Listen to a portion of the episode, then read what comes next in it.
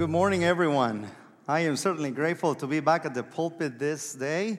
And Pastor Steve will be back next uh, on Wednesday for the business meeting, and of course, next Sunday to continue the sermon series. Today, we're going to talk on the subject of when the going gets tough. I'm sure that all of you had had a bad day. Can I say, can I hear an amen? Maybe you're having a bad day this morning. Hopefully, it'll get better for you.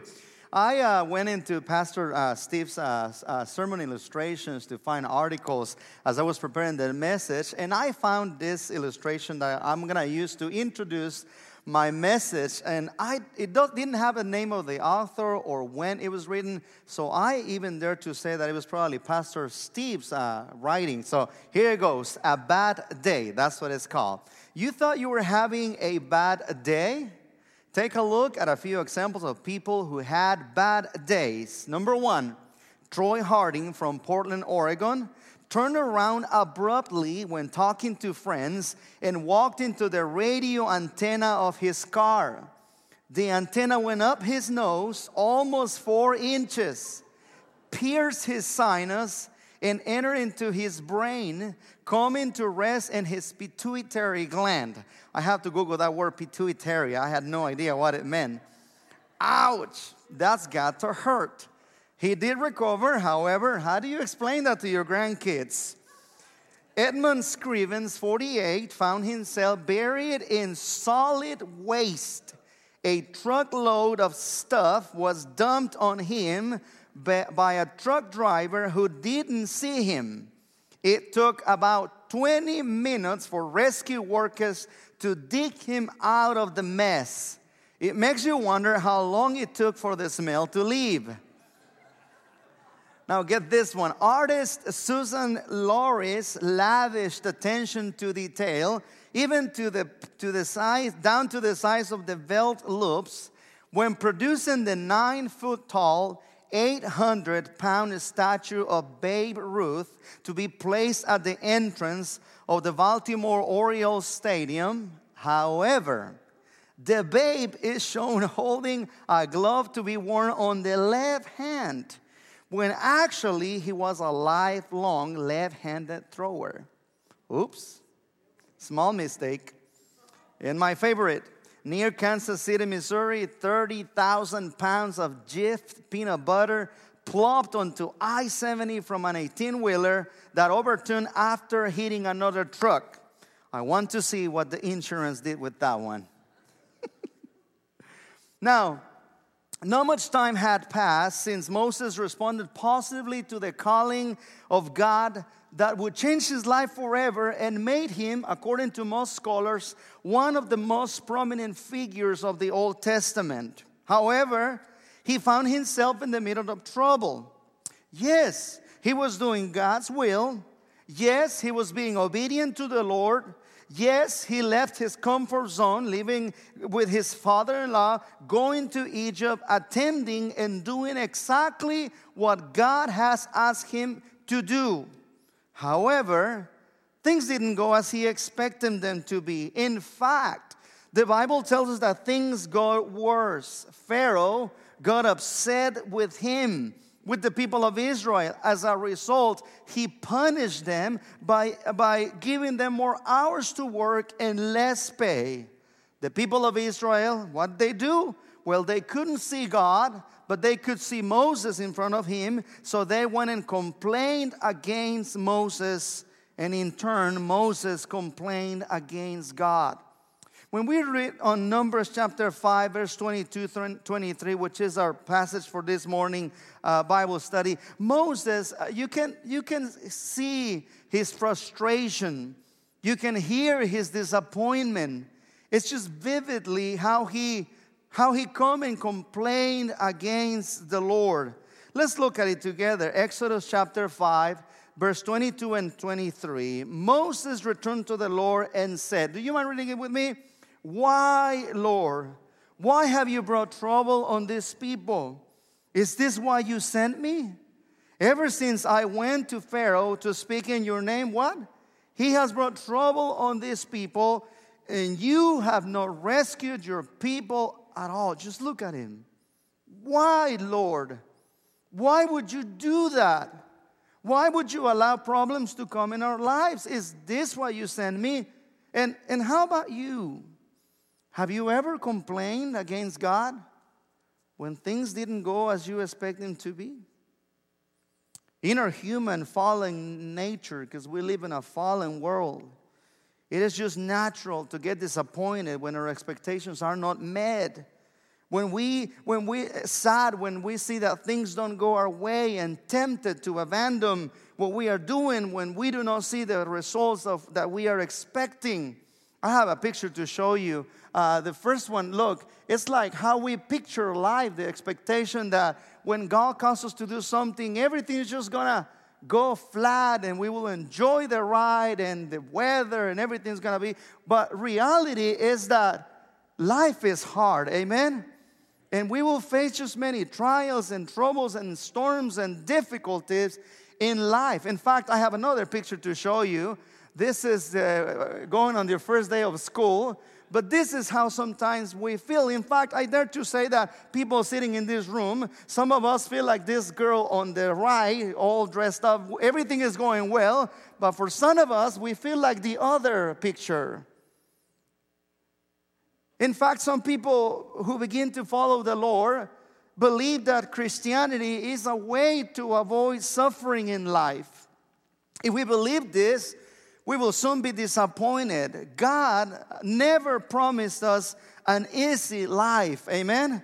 Nor is His purpose for us. On the contrary, when we consider the life of Christians, the first Christians, we realize that for them, following Christ meant the loss of material things and even death. You may remember the, the, the, the young rich guy who came to Jesus and, and said, Master, I want to follow you. I want to follow the Christian life. And Jesus said, Yeah, uh, how do I inherit the kingdom of heaven? And he said, Well, do the commandments. He said, I've done them all. I've kept them all. And Jesus said, Yes, you have. There's only one thing that you need to do. Aren't you glad for that? I don't know how many times you need to change, but he was only one thing just from reaching perfection. And he said, Go sell everything you have and, and give it to the poor and then come and follow me. And then the Bible says that he just looked down. Of course, he loved too much his money. And the Bible says that he turned around and left. Sad, disappointed. His expectations of following Jesus were not what he was expecting. And by the way, did you notice that Jesus didn't go after him? That he didn't go and say, wait, wait a minute, don't leave. Wait, let us talk about this. Maybe, maybe you sell 50% of your possessions only. Jesus turned around to his disciples. Because sometimes we judge the quality of our relationship with God based on the tangible improvements that we see in our lives. In other words, we might be tricked to think that because we're doing good financially, our kids are behaving, our relationship with others are thriving, our health is at the best, everything is great, we have no money issues, nothing is going well, then we may be tricked to think that a relationship with God is good. On the other hand, when we go through difficult times, when our children do not obey, when they are against us, when, when we had financial difficulties, we're trying to pay the rent, make ends meet with whatever little we have, our health is deteriorating, our marriage is going through difficult times, when we are afraid that we're about to lose our jobs or our health is not well, then we are tempted to believe that God no longer loves us or that He doesn't care about us or, like some people have said, he doesn't even exist. Please don't get me wrong. I'm not saying that God will not bless us with health, money, emotional health, physical health, etc. But what I am saying is that God does not always give us these things. The love of God is not measured on how good we feel or how many things we have. In the verse that we just read a few minutes ago, we may conclude that because God called uh, Moses, Moses thought that everything was gonna go smoothly. He was in for a nice ride seeing God's miracles after miracles and Pharaoh easily giving up. But when things didn't go as he expected them to be, we find him complaining against God. He was trying to understand the whole picture. It just doesn't make sense, like some people say. If God loves me, why would he allow this come into my life?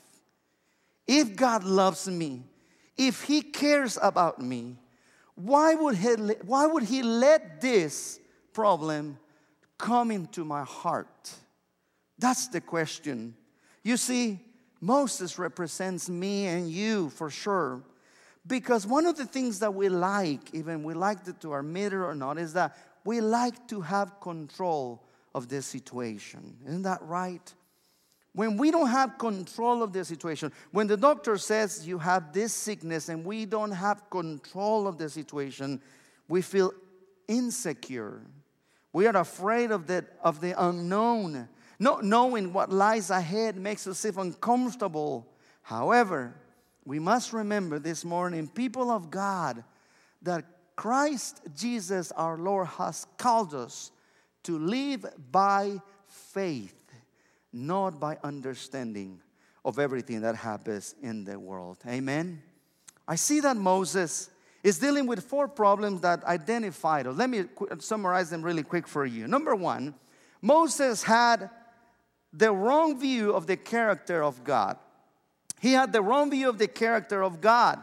Listen what he said on, the, on, on Exodus chapter 5. Why have you brought trouble on this people? Did you notice that? He is accusing God of being the author of the problem of the people. He had an interpretation that what was happening into his life and the people is because God was causing the problem.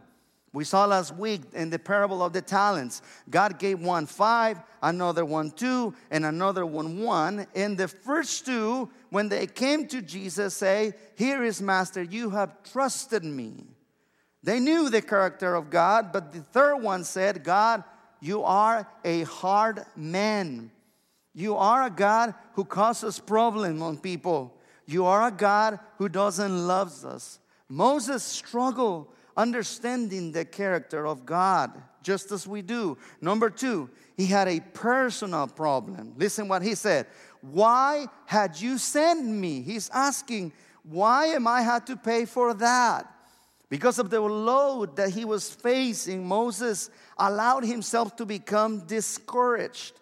If we are not careful, my brothers and sisters, the problems that we face in life with this attitude in our hearts can really, really bring us down. Listen, you will read that this is the beginning of a pattern on Moses' life until, praise the Lord, he finally came to a conclusion of understanding God's nature, and then he will himself defend God by talking to the people, but he is not at this stage yet. He's at the point where he's questioning the Lord. And in Numbers chapter 5, you'll see him doing one of the most saddest prayers that I, that I think you, a human being can do. He says, Lord, these people are complaining because you haven't given them, all you've given them is bread. All day, all night, they are tired of it. Lord, if this is why you sent me, just go ahead and kill me at once. Jonah chapter 4, the prophet of God, who was sent to bring the message of repentance into Nineveh. Do you remember? When things didn't go his way, which thankfully he wanted the people to die, and God is a God of mercy and love. When things didn't go his way, the Bible says that he said, The Lord, Lord, I am angry. Why did you send me? Go ahead and kill me at once. Elijah, the prophet of God, 1 Kings chapter 19. He was, uh, after he had beheaded 450 prophets, worshippers of Baal, and seeing the great miracle that you remember fire came down from, he- from heaven and burning the sacrifice that he had just offered to the Lord. Jezebel sends him, a, sends him a letter and says, Your God is certainly alive, that by this time tomorrow I will have your head in a plate of silver. And he got afraid. The Bible says that he ran after seeing the miracle of God, he ran away in desperation. We do so many things that doesn't make sense when we let discouragement, despair come into our lives. And you will read that he runs away and the Lord finds him and, and he tells him, What are you doing here, Elijah? And he said, Lord, Jezebel, no one worships you anymore. They are wanna they wanna kill me. And then he prays, Lord, why don't you go ahead and kill me at once? Did you notice what he said? Wasn't Jezebel say that she was gonna kill him? If he wanted to be there, he should have stayed. Why would he run away? She would have done it for free. But when we are in despair, we say things that don't make sense. When we fall into desperation, he had a personal problem and he allowed discouragement to touch his life. Number three, he had a people problem. Look what he says Ever since I went to Pharaoh to speak in your name, he has brought trouble on these people. Instead of focusing on God's mission, he focused on people's opinion. And this is true for many of us. We don't like to have friction and problems with people. And sometimes our marriage relationship, which is the most closest relationship we have, we sleep with the same person every every day every night and and our co-workers and even in our church wherever we are every time there is two people eh, sooner or later there will be friction and some problems but listen he was he was focused on the people instead of God's mission and he said Pharaoh has brought trouble on these people and of course he didn't say it but the, the bottom line is that he was concerned what would the people do to him? We all had problems from time to time. We will have misunderstandings, problems with a co-worker in our marriage, relationships in general. Like a writer once said, I like this, hopefully I can pronounce it well. He said, To live above with the saints we love, oh, wouldn't that be glory? But to live below with the saints we know, well, that's another story. and the people of God say, Amen. Number four, he had a provision problem. Did you notice? You have not rescued your people at all. In other words, Lord, you didn't provide. You promised, but you didn't fulfill your promise. Wow. Moses had forgotten about the promise of God. Jesus said himself, God said himself, I'm gonna make the heart of Pharaoh hard. He will not let the people go so easily. However, Moses had forgotten about the promise of deliverance. Just because he wasn't seeing it yet, it didn't mean that God wasn't working. Remember? God works even when we cannot see it. One of the, the songs that I love is you are here moving in our midst. I worship you. Remember that song? There's a part that says, Even though I can see it, you are working. You never stop. You never stop working. How many of you believe it today? How many times we assume the same about God? Just because we don't see it yet, then we, we are tempted to quit. Moses certainly wanted to quit he probably might have forgotten a principle. Problems can help us build skills to endure hardship. In fact, many of the great leaders in the United States and every, everywhere in the world that are true great leaders come from dysfunctional families. Problems can help us build skills to endure hardship. Let me show you a picture of Dr. Kelly Lim. This is a great encouraging uh, article. She beams as she announced this over a cup of coffee at Starbucks, the story says. She digs around in her handbag and pulls it out a brand new UCLA Health System ID badge. Her old one said, medical student. This one reads, resident physician pediatrics. That badge would entitle anyone to bragging rights, but Dr. Lim, 26, has more reasons than most to be proud. When she was only eight years old, both of her legs, right arm, fing- in three fing- several fingers on her left hand had to be amputated as a consequence of meningococcemia, a rare bacterial infection that almost took her life. During commencements at the David Geffen School of Medicine this past spring, her father, siblings, and close friend Rupa cheered as the newly minted Dr. Lim strode across the stage in high heels, fitted onto prosthetic legs.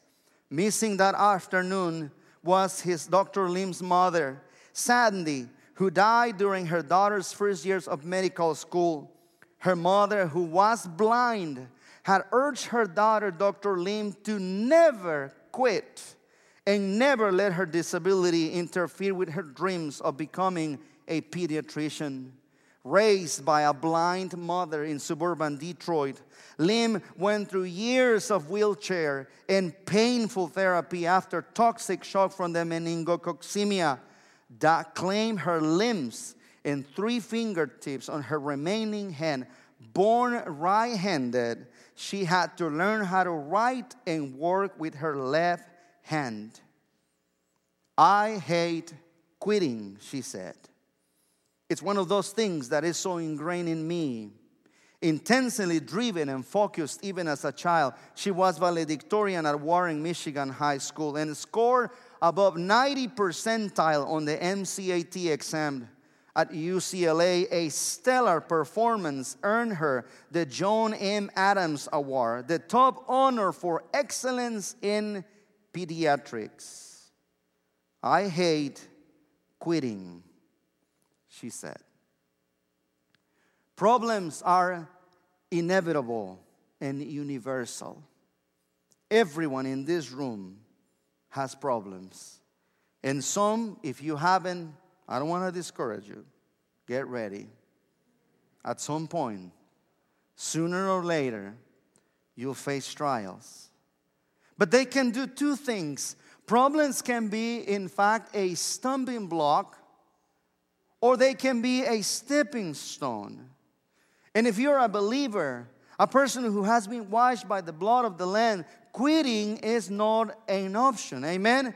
Discouragement, it's not an option for you because you are not alone. Let me tell you about two different people in the Bible that will show us how to keep going when times get tough. The first one will impress you. Number one, be aware of the presence of God in your life. How do we keep going when the going gets tough? How do we keep moving when times are hard?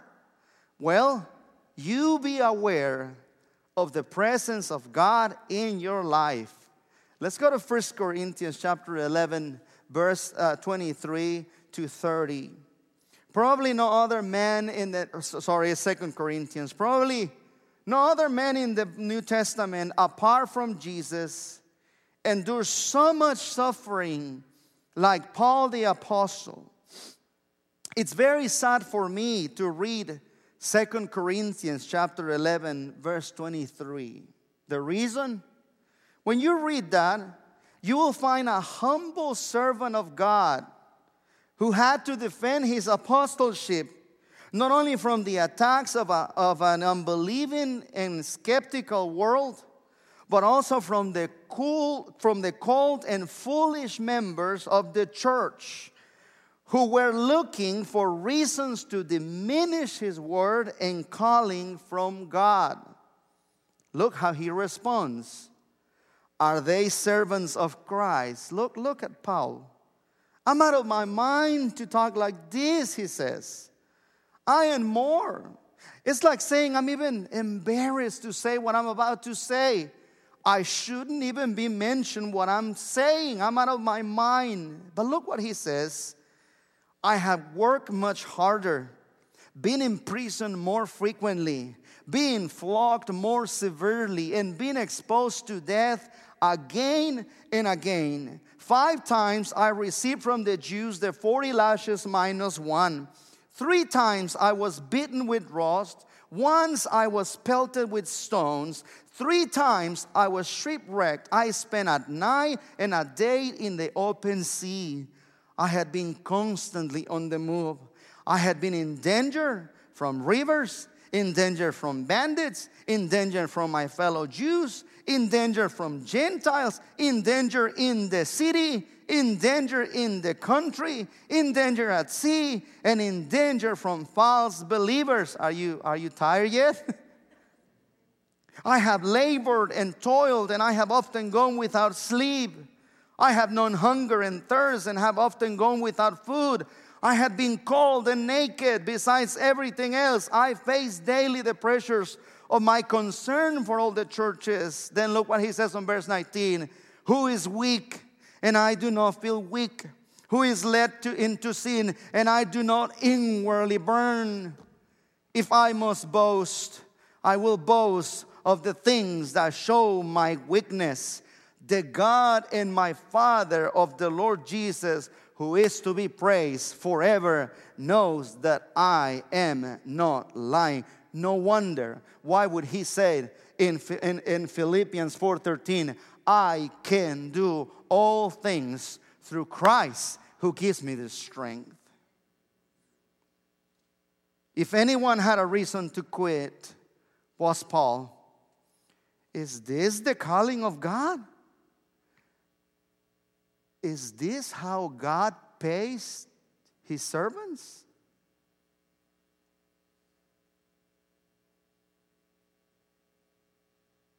With suffering? allowing cancer, allowing tragedy? Is this the type of God we serve? What a tough question. If we don't understand the nature of God. If anyone had a reason to quit, it's Paul. Yet, he didn't say, like Moses or Jonah or Elijah, kill me at once. No, he said, there is a reason as to why. So that I can boast that in the midst of trials and tribulation and my weakness, the name of the Lord will be glorified. Isn't that true in the life of this man of God? Isn't that the reason why we are using his life as an example to keep going? While you, while you are going through is for the glory of God. Remember, he was aware of the presence of God. The Lord was with him he even told that to Timothy on the last letter, Second Timothy. You might, you might remember that this is his last letter. Um, according to most scholars, he is about to die. In some way, somehow, he knows it. He say, I have run the race. I have won the crown of victory. I'm waiting for the Lord to crown me and say, Well done, my servant. You have done well remaining faithful. But then he said, Everyone, everyone has forsaken me. Demas, loving the world, has left. Other people have left because whoever doesn't have Christ will quit when times get tough, will lead the way, the perfect way, which, by the way, is narrow. The Lord said, The way of salvation is narrow, it's difficult, it's not easy. But look what He said. Would you read it with me? But the Lord, what he said, stood by me and strengthened me so that through me the message might be fully proclaimed and all the Gentiles might hear it. So I was rescued from the lion's mouth. The Lord will rescue me from every evil deed and bring me safely into his heavenly kingdom. Could you say with me? To him be the glory forever and ever. Amen. The Lord stood by me. Though my mother and father will forsake me, the Lord stood by me. He is with me when I cry. He is with me when I'm alone. He is with me when I go through trials and tribulations and temptations. I must be aware of the presence of God. The second story, it's interesting and it's fascinating to me. Number two, earnestly pray, earnestly pray, believing in the power of God. If you have your Bibles, uh, Acts chapter 12, you, you might read this at home because due to the time, we cannot read the whole passage. But please read it at home. It's a fascinating story. In, in Acts chapter 12, shows vividly one of the uh, hardest time of Peter and the church. In fact, the Bible said says that it was the time when Herod the king laid violent hands on some who belonged to the church. Listen, he killed James, the brother of John, with the sword, and then he saw it pleased to the Jews, so he proceeded to arrest Peter. This was during the days of an un, unleavened bread. Please, please don't miss this. Herod wanted to be good with the people who love him because he was persecuting Christians. He kills, uh, he kills James, uh, James, the brother of John, and the people like it. So he got Peter, who was one of the main pastors at the time. And the Bible says, look, this is how the enemy works against the people of God, that he put him in four of, of uh, uh, let me find it really quick because otherwise I'm not going to say it well. Remember, I think in Spanish, but I preach in English today. So, really, literally, I think in Spanish, and so the Spanish will come out really here. Verse 4, I found it. And he had seized him, he put him in prison, delivering over, over two four squads of soldiers to guard him, intending after the Passover to bring him out to people, of course to kill him. Now, get this. The Bible says that he puts him in four. Now, one squad was of about six to ten soldiers. So, if we go with the minimum of six soldiers per squad, we're saying that this man was put over 24 police officers. Not being that enough, he was changed from his arms. So he was not alone inside the jail, two police officers where he was handcuffed like that. Did he had any way of escaping? Of course not. This is how we feel sometimes. That we feel we're drowning in everything.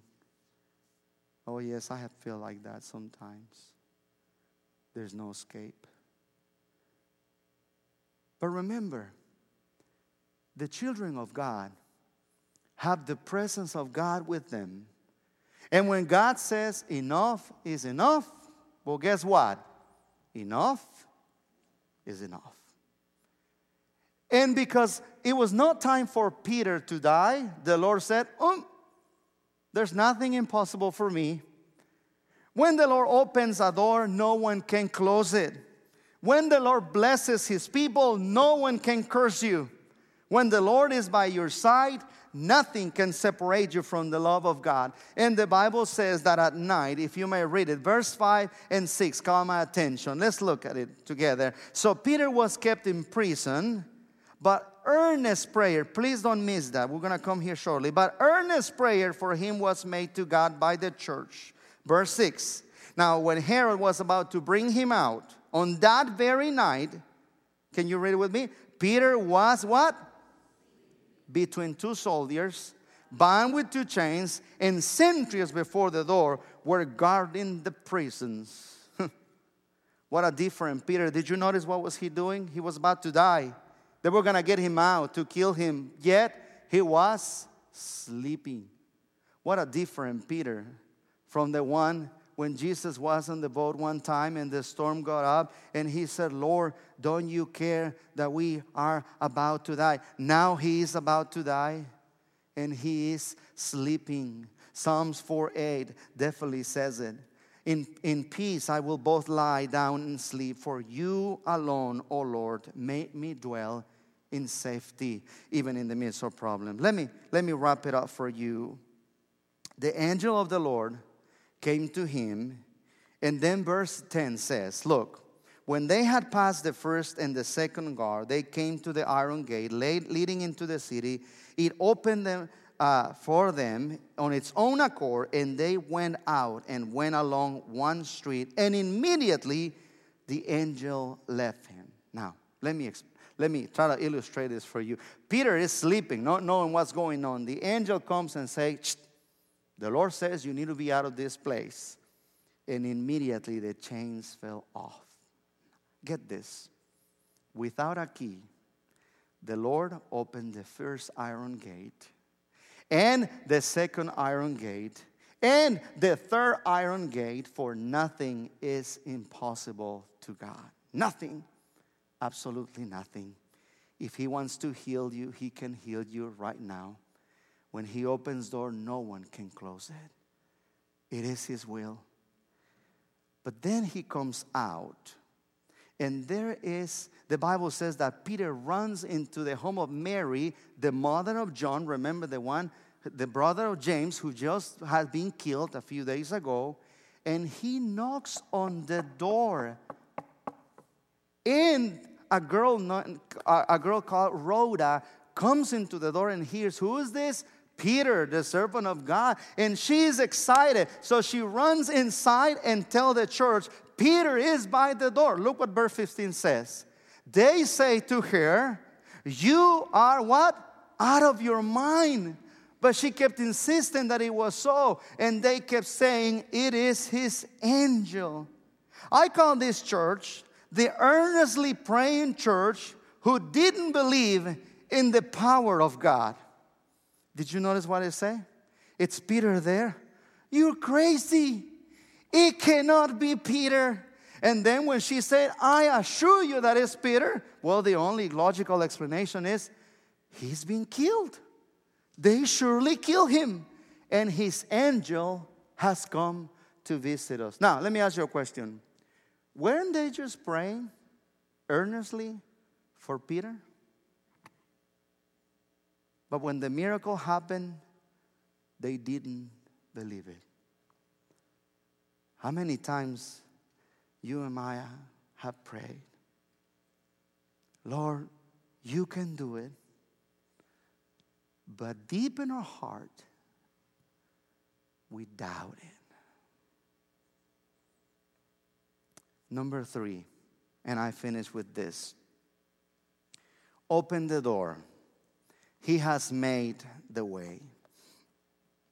Also, from our story, did you notice that in the story there is a fourth door that was not opened? Did you notice that?